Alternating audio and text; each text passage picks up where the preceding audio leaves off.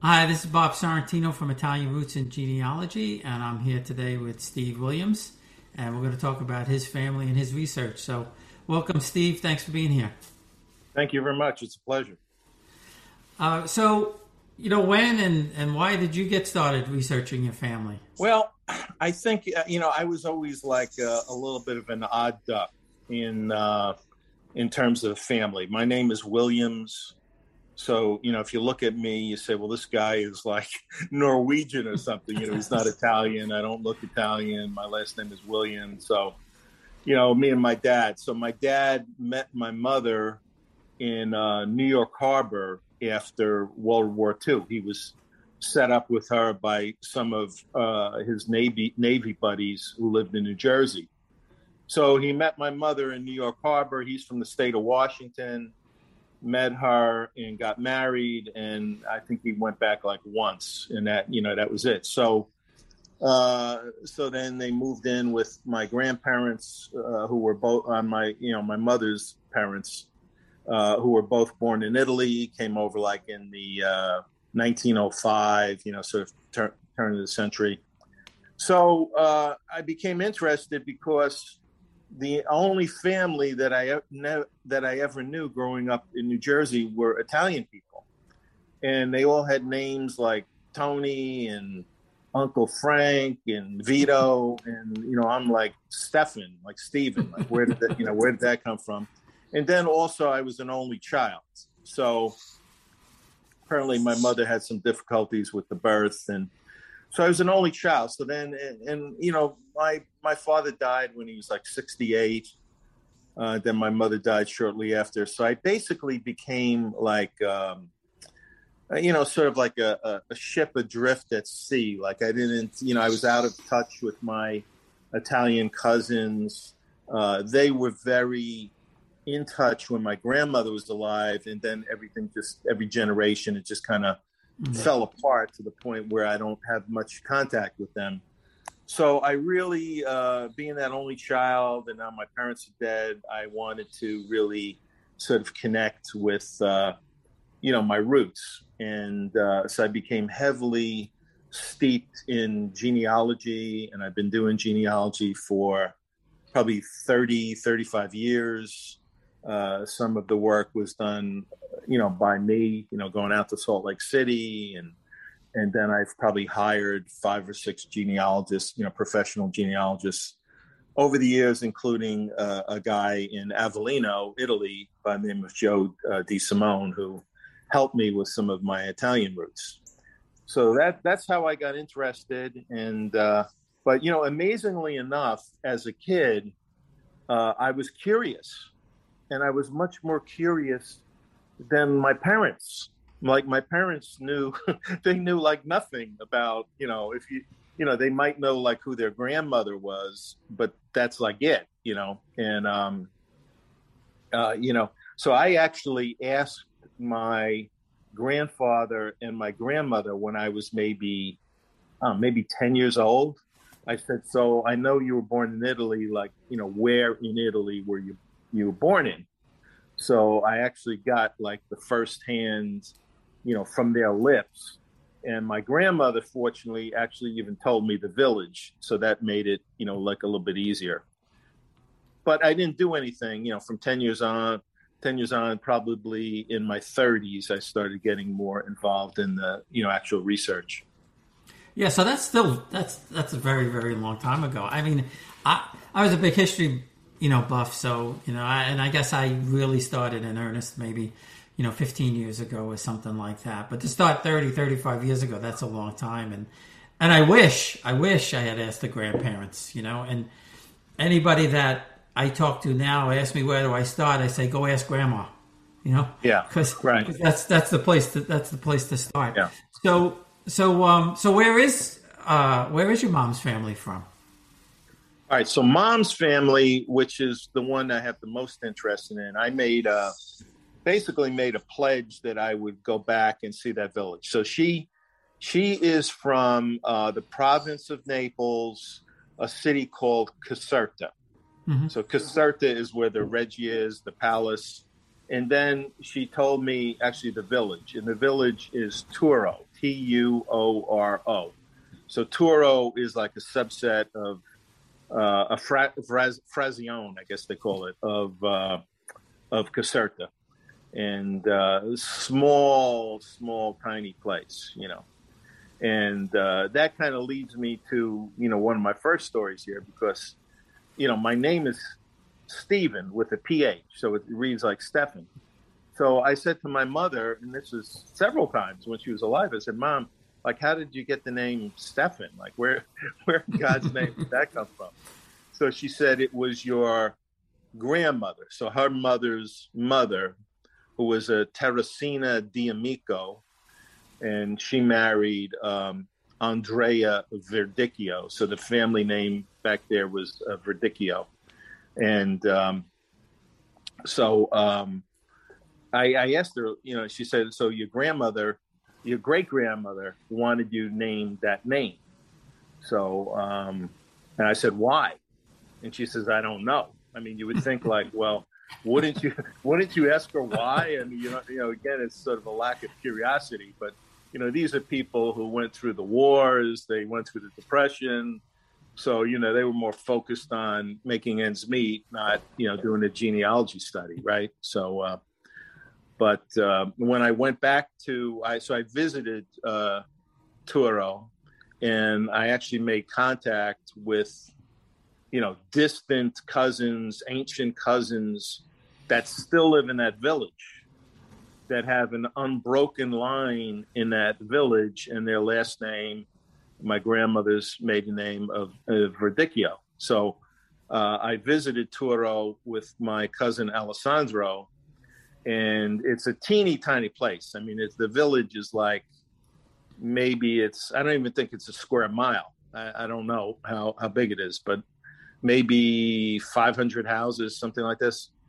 So there's one church in the entire village, and that church is San Stefano Ah. So that was that was my answer. Why was she so fixated and and uh, uh, so I have a lot more to tell about that encounter. Yeah, so that well, that's an interesting interesting story about how'd you get the name? Because I was sure you were going to say it was you know the grandparent or something, which is the way it usually is. But I guess they wanted to have that tie back, or your your great grandmother wanted yeah. to have that tie back to the village, yeah. right? So, yeah. so that's yeah. that's that's a, an interesting story. So, so you go there with your cousin now, and you're finding which it's amazing to find that you still have you know relatives there and these because a lot of the small towns dissipated, and there's you know yeah.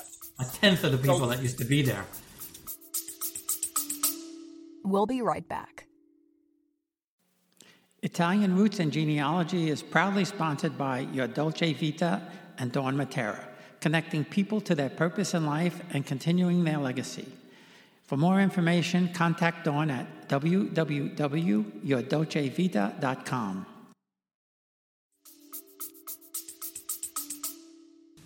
Yeah, so I, I, spoke with this. So Joe DeSimone, he's a genealogist. He's in Avellino, did some nice work for me, and most of the work uh, in terms of putting the pieces together for me came from the churches. And Joe said to me, he says, Steve, the municipalities are completely uncooperative.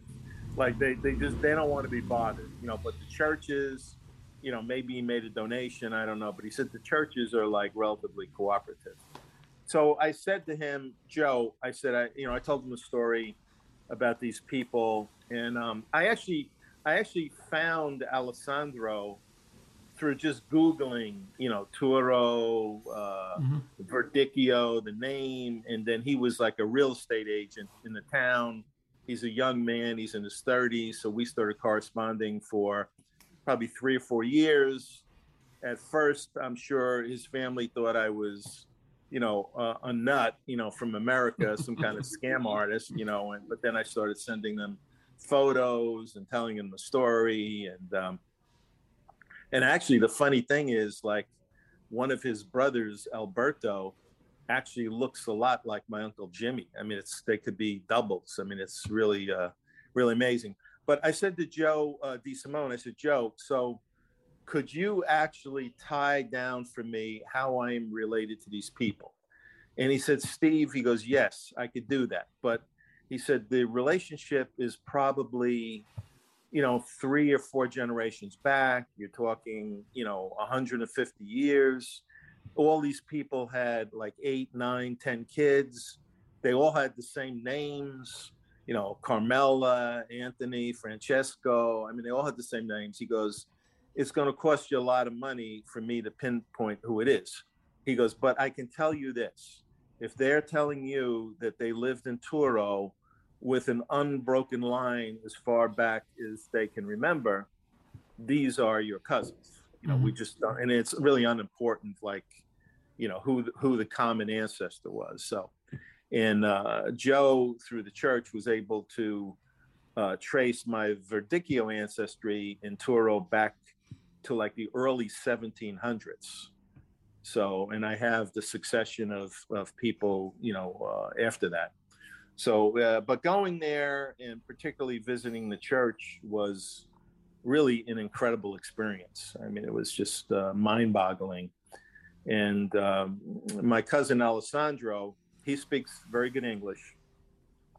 And he wanted to, um, he wanted to uh, me to go in the church and meet the, the priest and get as much information I had. And he was actually like a little aggressive. He's like knocking on the door, knocking on the door.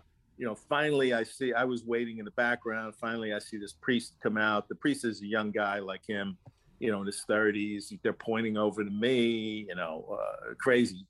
So finally, the priest says, okay, come in. So I go in we sit down with the priest uh, in his office and and Alessandro's trying to get like he wants to go through like all the books and do research. And I said, Alessandro, I have all this information already. I have everything, so we don't need to bother the the priest with this.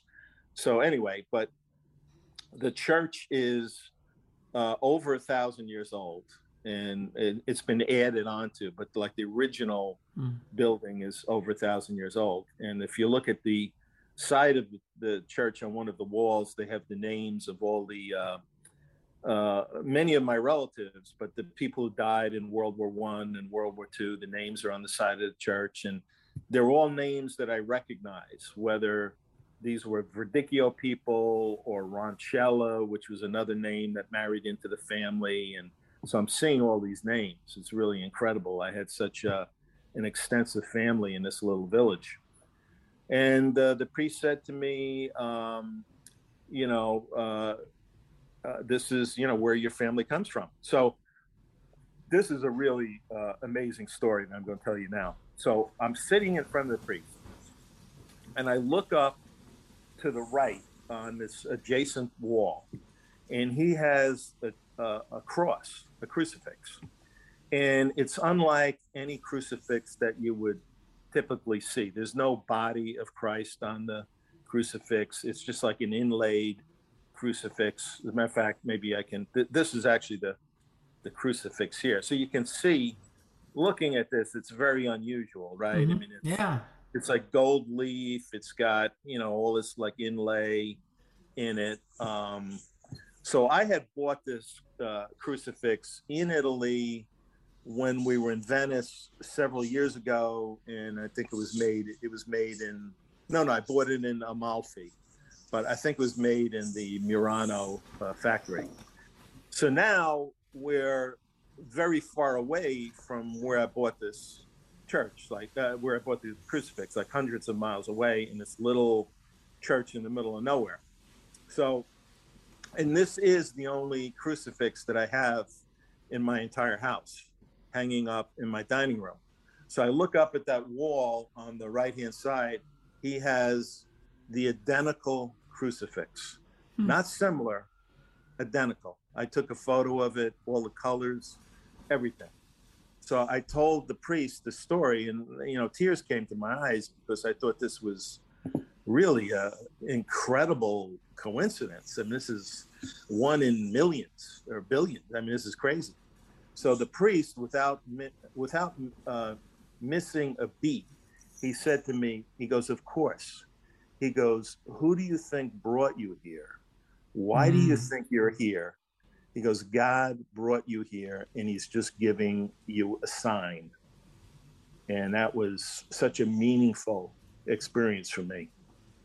Wow, that's that, yeah, you know, and I, and I say this all the time. I, have I've interviewed a lot of people, and one person in particular who, you know, is is I guess like a, you know, a psychic type of person or something like that, and you know, I'm convinced that they want to be found. You know, the ancestors want to be yeah. found, and and there are these, you know, these subtle clues that or things that happen that just aren't coincidence. You know, right. But that's yeah. something. I mean, that's that's. A, I haven't heard something that profound. You know that you had you bought this cross years before, and then you get there, and the same cross is there. Yeah, uh, that's that's that's amazing. And for him yeah. to say that, you know. Yeah, yeah.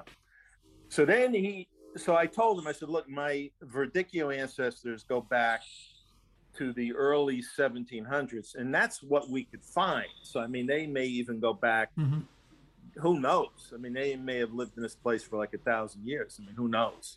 But the earliest one was a uh, Pasquale. He was born in like the 1720s or something. So, anyway, the priest grabs me. He takes me into the the church in the baptismal area. So there's a baptismal font this baptismal font probably weighs like I don't know four thousand pounds. I mean, it was carved. it was carved from like a solid block of marble. I mean, this freak, this thing is huge. It must be five feet high or four, uh, probably four feet high, and then the basin is probably forty-two inches across. I mean, it's, it's freaking huge. So he goes, look at the bottom, and the bottom has got the date that's carved in the baptismal font. And it was like 1452 or something like that. This is like 600 years old, this thing. He goes, This is where Pasquale was baptized 300 years ago. This is where your great grandmother was baptized. This is where your grandmother was baptized. All of these people in your your family history, they were all married here and it was just really just crazy. And uh, there's a there's a bench outside the church, and the bench is like solid stone. I don't know if it's granite or marble. I don't know what it is, but uh, it has a depression in it from people sitting on it.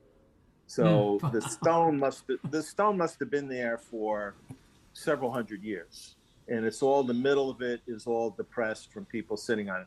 But this must be a bench that my ancestors sat on, you know, 300 years ago. I mean, it's sure. got to be the same one. And the priest showed us this bench, and he goes, "Yeah." He goes, "Look at this." You know, he was very cordial, and I made a nice donation to the church, and uh, I actually think at some point I'd like to take my granddaughter and my grandson and have them, you know, rebaptized you know, in, in this this church. Um, so it was really uh, an amazing, amazing experience, uh, you know, with that with that church. Yeah, that's that's incredible. So now, did you did you were you able to connect with you know other cousins there that that? I... Well, um, yes. So in other words, they introduced me to other people. They introduced me to their parents. So this would be like, so Alessandro's parents are my age. Mm-hmm. Uh, so then they introduced me to the parents, you know, Alessandro's grandparents and other cousins, and we went out to dinner. And uh, yeah, it was really kind of neat. But you know what's amazing is the many of these Italian people of our generation, Bob, they they don't speak English, right? But the the newer kids do. So you know, my son's age, you know, they speak English, but the people our age or older forget about it. I mean, they they speak less English than I speak Italian. But um, I hear from, I am more in touch with this branch of the family than any other branch of my family. And we use what's WhatsApp and they're I'm constantly getting messages. We're sending pictures back and forth. on like Christmas. They call me up. We do like a FaceTime kind of thing on WhatsApp, and you know they really have that warm Italian family, you know, feeling where it's very important that they keep the ties with me. They actually visited me. Um, Alessandro's younger brother Valerio visited me in America, and then of course I visited them, you know, the one time. But I want to, you know, I want to go back. They still live. They live uh, near Tuoro. They they moved, so they're in some other village. It's not Tuoro, but it's you know two minutes away. So uh, yeah, so uh, really so that did, did they know that they had any relatives in America? Uh, yes, they yeah they had knowledge that part of the family moved to America, but you know it was several generations removed from them, and they didn't really know exactly who it was. And this was a big uh, family, you know, and they uh, Mhm. they came over through Ellis Island and they settled in Hoboken and Jersey City, which is where I'm from. And the same thing with my grandfather. They settled in Hoboken and Jersey City. And but they did they did know that the people that went over to America settled in New Jersey and Hoboken in particular. So they did know that. So um so I think the common ancestor is um uh probably like um like sort of like a great great grandfather to me would be the you know it's probably around the thing but well, i tried to figure it out myself from the information they gave me but there's there's just too many people they all have 10 12 kids they all use the same name I know, that's the same hardest thing. yeah i mean it's it's so hard to find you know and there's there's not a lot of specificity in the records you know so it becomes you know, it becomes like uh, a Sherlock Holmes game, uh, game uh, thing to try to figure out match. Okay, it's birthday. Uh, you know, uh, what's the mother's name? You know, it's, it's very hard to, to figure it out. But I, I said to him, look, it, it doesn't matter. We don't need to trace this back. We, we know we're cousins. And uh, I told them to, to get the ancestry DNA uh, done, but uh, to, to date, they haven't done that. Yeah, I'm I'm trying. I, we were supposed to go a couple. We had to cancel twice already, but uh, I'm going next. I'm going next spring. I don't care what's going on, but Yeah. I want to bring a few kits with me to give to some of my cousins there. And I and I did the same thing you did with with my uh, with my dad's mother. Uh, I just went on, you know, I went on Facebook and I just started looking. Her her name's not very common. It's Piermalo, and so there's only one family with that name. And you know, I, I got a hit with one person, Cinzia, who's been really like fabulous. She doesn't speak English, so same thing, you know, I cut and paste that of Google Translate and, and things like that. Um, but she she started a group on Facebook thinking that she was going to find either Spain, where the family's originally from, you know, 400, 500 years ago, or South America. She had no idea that there were anybody in the family from America, and in fact, there were only two my grandmother and her aunt. Uh, so when we made the connection, it was just incredible, and and you know, just I mean, I've been working, I've been doing this with this family. I don't know how many, eight, ten years, whatever it is, and I was just finally, with her help, able to piece together, uh, and found a second cousin. And Wow. what's crazy about this? Now these two fam, you know, one family's in America. My, you know, my grandmother's in America. His family's in Italy. My great grandfather's name was Nicola. Okay. My, my father was the second son, so he was named Nicholas after his maternal grandfather. Um, his grandfather uh, was the same generation as my father, three years apart, born three years apart. He was Nicola. okay. His name is Roberto. My name's Robert. Right. He ha- he has a son Nicola, and I have a daughter Nicole, and my sister has a son Nicholas. So Yeah. you know, again, it's you know, Funny. coincidence probably, but Yeah. it's just just it's that's a really weird coincidence that each generation going down has the same names. You know. Yeah. Uh, and, and was my daughter, my daughter's Nicole. ah, there you go, there you go. Uh, and uh, uh, but but it was just it was just so weird to find that, and I had no idea when I started all this thing that I would ever find anybody as close as a second cousin in Italy. So hopefully when we get there we'll be we'll we'll be able to meet and everything. So now I have to ask you now, have you have you done research on your father's side? Yes, I, I have. Um, well, let me tell you a little bit about my grandfather. So this would be this would be the other guy that came from Italy. So this Mhm. would be this would be Anna Verdicchio's husband. So this is my this is the Italian half of the equation. The people that I lived with, that I grew up with, they we lived in the same house.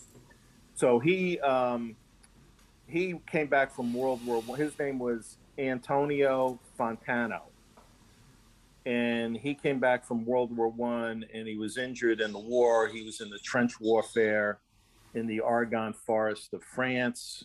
He was gassed, you know, with the Wow. mustard gas Yeah, yeah.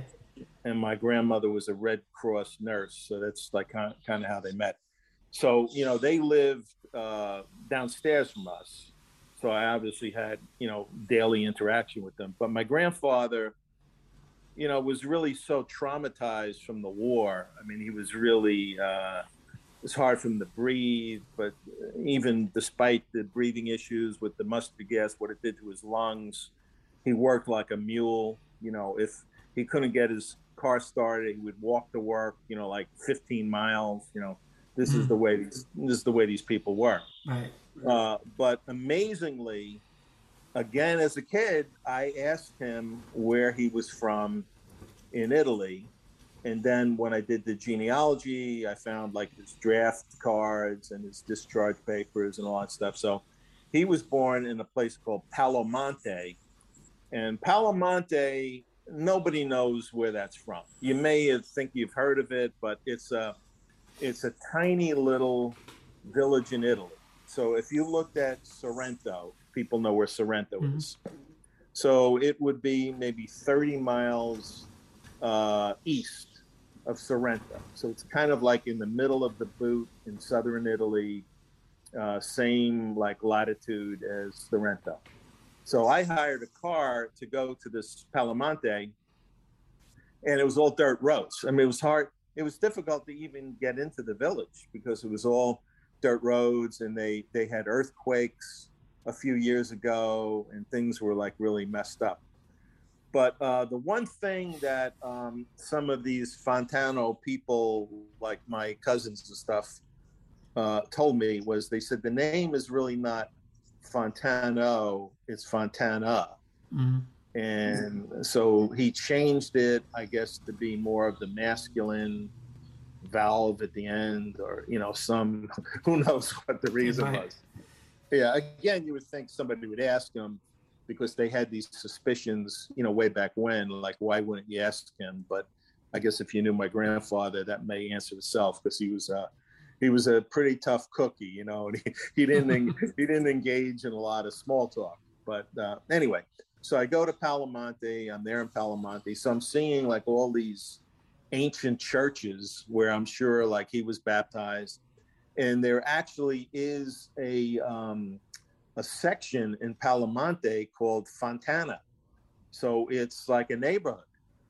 Hmm, So wow. that's got to be you know those people. And I had my driver go out. There was some guys in the neighborhood that looked like they lived there, but they were men that were in their late 70s, 80s. You know, these were old, old, older people. And so the guy comes, the driver comes back in the car. He goes, Yes, I spoke with them. And they said, Yes, there was a Fontana family living in here. They did a little farming. He goes, The whole family left, you know, around the turn of the century. So, uh, but that's about all I have. Uh, you know, I didn't wasn't able to connect with any people. There are no Fontanas living in Pal- Palomonte currently. There's only, I think, there's maybe 300 people living there. Very tiny village, and um, but I'm still in touch with um, with my grandfather's brother's son, who's a little bit older than me. So we've we've compared notes. Um, so that's the story on my grandfather. But they all came through Ellis Island. They all settled in Hoboken. They all settled in, um, you know, in the area. Now, my father, uh, my father, of course, is Anglo. You know, Mhm. and Right. I have I have ex- I have more information on my dad than I do on the Italian side because these people um, they you know they were in America for many many years. So if you trace my dad and just go back in a direct line, the people that came over they came over from Wales. Their name was Williams. They came over in like the mid 1700s and the son of the guy who came over was an Edward John Williams, and he fought in the Revolutionary War, and he was one of the early settlers of uh, Kentucky, and he had members of his family kidnapped by Indians. Yeah, I've heard that before, but from somebody else. Yeah. Yeah, so he got like his buddies together, and they found like this Indian camp, and they, you know, people were killed, and they got, I think he got his wife back, but the son was killed. And the reason I know this is because when you tap into someone who fought in the Revolutionary War, chances are there are other people that are following this guy, Yeah. and they, they've appended like newspaper articles and stuff to the records. So that's kind of how I know this. The other interesting story with this guy is his older brother was Ev- Evan Williams. And Evan Williams is a bourbon. And the Evan Williams bourbon was named after my great, great, great, great, you know, uncle, Evan Williams. And he Mhm. was, uh, he was one of the first like corn whiskey distillers in the area. And Evan Williams, the bourbon, has no real affiliation with him other than this guy is in the Kentucky Historic Records, so they just took the They name. the. Yeah, so I, sh- I should go back there and visit the distillery and have a lawsuit, at least demand some some bourbon or do something. At least get a case of bourbon or something. Yeah. Eh, something, yeah, exactly. Well, see, my see, my my kids are adopted, and um, my daughter, uh, her family, I've traced her family all the way back to England, and she, and, and her, you know, her her birth father, I, I, he he he died very very young. I mean, he died. She did get to meet him, but he died maybe two years after she met him, maybe four years ago, five years ago. Um, but his family, I was able to get way, way back, and she's actually a distant cousin of Princess Princess Diana through the Despenser family, Okay. and uh, her um, she's a direct descendant of Daniel Boone Wow. and a direct descendant of Captain Morgan the pirate. Oh wow. Yeah. So, so like you said, you know, when if you if you if you're able to make that connection, uh, it's it's pretty cool. Some of the people that I found, and uh, I also found that there were um, three. I think it was three brothers from Italy, the Bassano brothers. Uh, they were musicians, and they went to England, and they were court musicians for Henry VIII Oh wow. and they stayed there. So Yep. she's got Italian, you know, great great great great grandfathers, uh, because they married obviously English women, and it was really incredible to be able to you know be able to trace trace her back to some Italian family from uh, I, I guess they were from uh, I think they were originally from Venice I want to say, Okay. um, but you know it is it is easier to your point it is a little bit easier in the states because especially revolutionary war civil war you can find you know you can find some good records on them. Uh, so i'm going to assume because you, you said your father grew up in on the west coast yeah? So did he the family kind of just trek across? Yeah, well, no. Uh, he was born in uh, Tacoma, Washington, and he was, uh, you know, they were like relatively poor people, you know, like, you know, pretty um, low, lower income type, you know, situation, like just trying to make ends meet, which is not, you know, unlikely for you know people of that, you know, depression era type, you know, families. So. Uh, but it, so nobody, no one came across. They all stayed there, and as a matter of fact, even stayed in like the same town or you know one town over. But here's the funny thing: is I got um, through Ancestry, which I have no business affiliation with Ancestry, but I, I think they're great. I mean, I yeah. think their algorithms and stuff really terrific. So anyway, one of uh, my father's sister's, uh, I guess it'd be her granddaughter. Um, she did the DNA, and so she found me showing up as like a second cousin, and her last name now is Hunstock. So she contacted me, and I I did know of those people, so I I knew immediately like who that was and uh, so I was able to fill in everything. And her dad uh, is David Hunstock, and he was he was like my dad's favorite like nephew. This guy for whatever wow. reason, and uh, so they told me he was having an 80th birthday a couple years ago. So so I actually went there for the 80th birthday, paid for everything, rented out a restaurant, and he didn't know I was coming. Now we had spoken on the phone a couple times, so he was thrilled, and you know that that we're still in touch. So I walk up behind him, and I put a photo in front of him of my dad from like when my dad was younger, and I said, "Do you know who that is?" And he looks at it, looks at me. He goes, "Yeah," and I said, "Do you know who I am?" And he shook his head, "No." I said, "I'm I'm Stevie." I'm I'm Tom's son, and oh man, it was. Wow, that's so nice. Spectacular. Yeah, yeah, yeah, yeah it was yeah. really spectacular. So now I'm like heavily, I'm like really, really in touch with these people now. Like we're, you know, we correspond and Facebook and Messenger and talk on the phone, and and so it's reawakened a side of the family that we were really um, cut off from.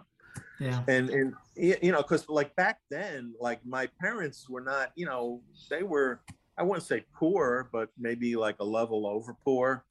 And so they couldn't like hop on the plane or even make a long phone call you know my dad was a factory worker you know so he couldn't spend you know money on a so so it's easy to lose touch and that's why many of these italian families that came over you know in the turn of the century they basically had to cut ties. Maybe they would go back and forth, maybe for the first couple of years, but then that was it. Then everything faded away because they just didn't have the money to make the trips or, you know, send letters and people just sort of fade away. So that's why I was so thrilled. And I know my grandparents would be very proud of me that I was able to reconnect with their their villages where there was no contact for like 120 years. I know they'd be they'd be thrilled with that. So I was happy to do it.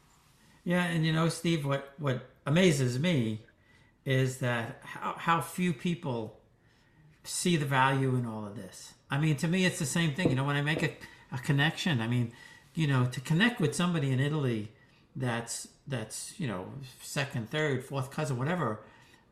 To me, it's helping you figure out who you are and where you right. came from. And and so few people like, you know, get it. You know what I mean? Right. Oh, exactly. Yeah.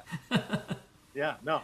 Like when you were talking about some of the, um, you know, your ancestors who were famous people, and I have, I could tell you the same stories. And when um, people come over and I tell them these stories, they just glaze over. And, and I, I think they think that we're lying, you know, that we're making all this stuff up or it's not real. They laugh. They, they think it, I think they think it's funny that I believe this. They think I'm nuts. But the reality is they all would have the same kind of stories and the same connections. It, the only difference is you and I have spent thousands of hours researching this stuff and putting it into a database where they haven't done anything. And so we know what these connections are. And um, yeah you know, and I'm, I'm i'm and i'm working i'm getting there. I'm working on a book and, and thankfully i have a somebody who's a, a, a good friend of mine. His daughter is helping me edit it.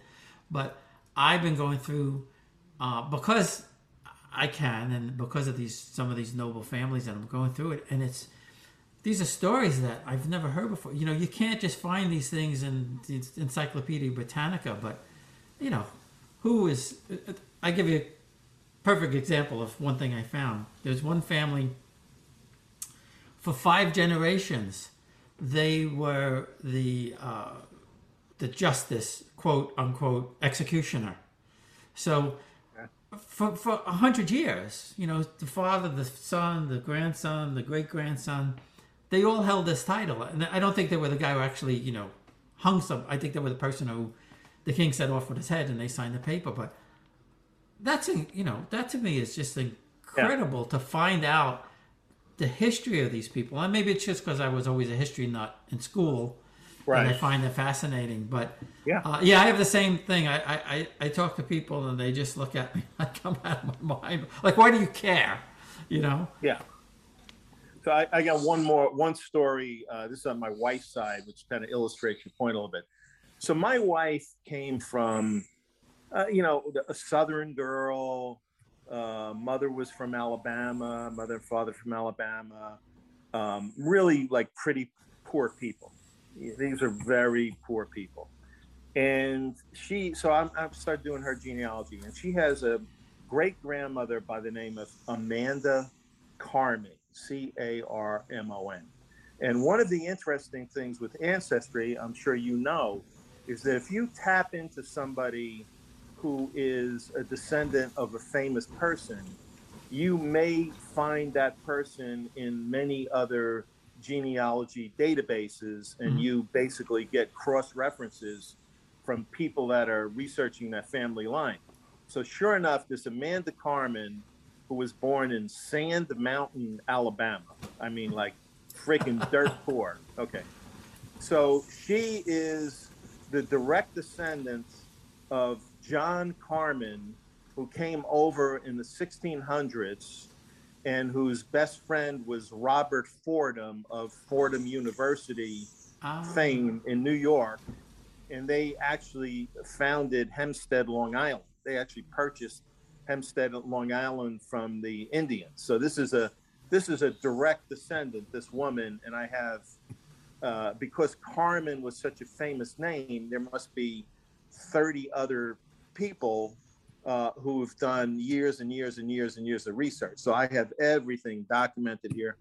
And uh, John Carmon, his family goes back to the Do- Domesday Book in England, you know, from the year 1000 when King Edward did the survey of every livestock and every mm-hmm.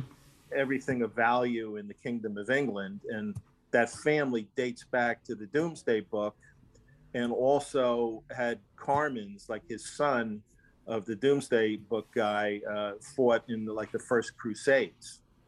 So, you know, here I am with my wife and her sisters who think they just came from obscure, poverty stricken people who, you know, just peasant type people. And, you know, and here I've opened up this golden book of information on just how. Uh, uh, how noteworthy their family lineage is.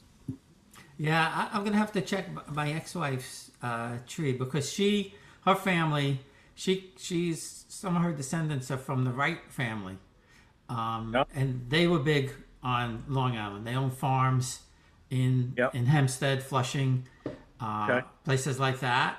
So it's quite possible there's a connection there somewhere. Yeah, and uh, she has some English roots like that and then she also has some, um, you know, Dutch roots.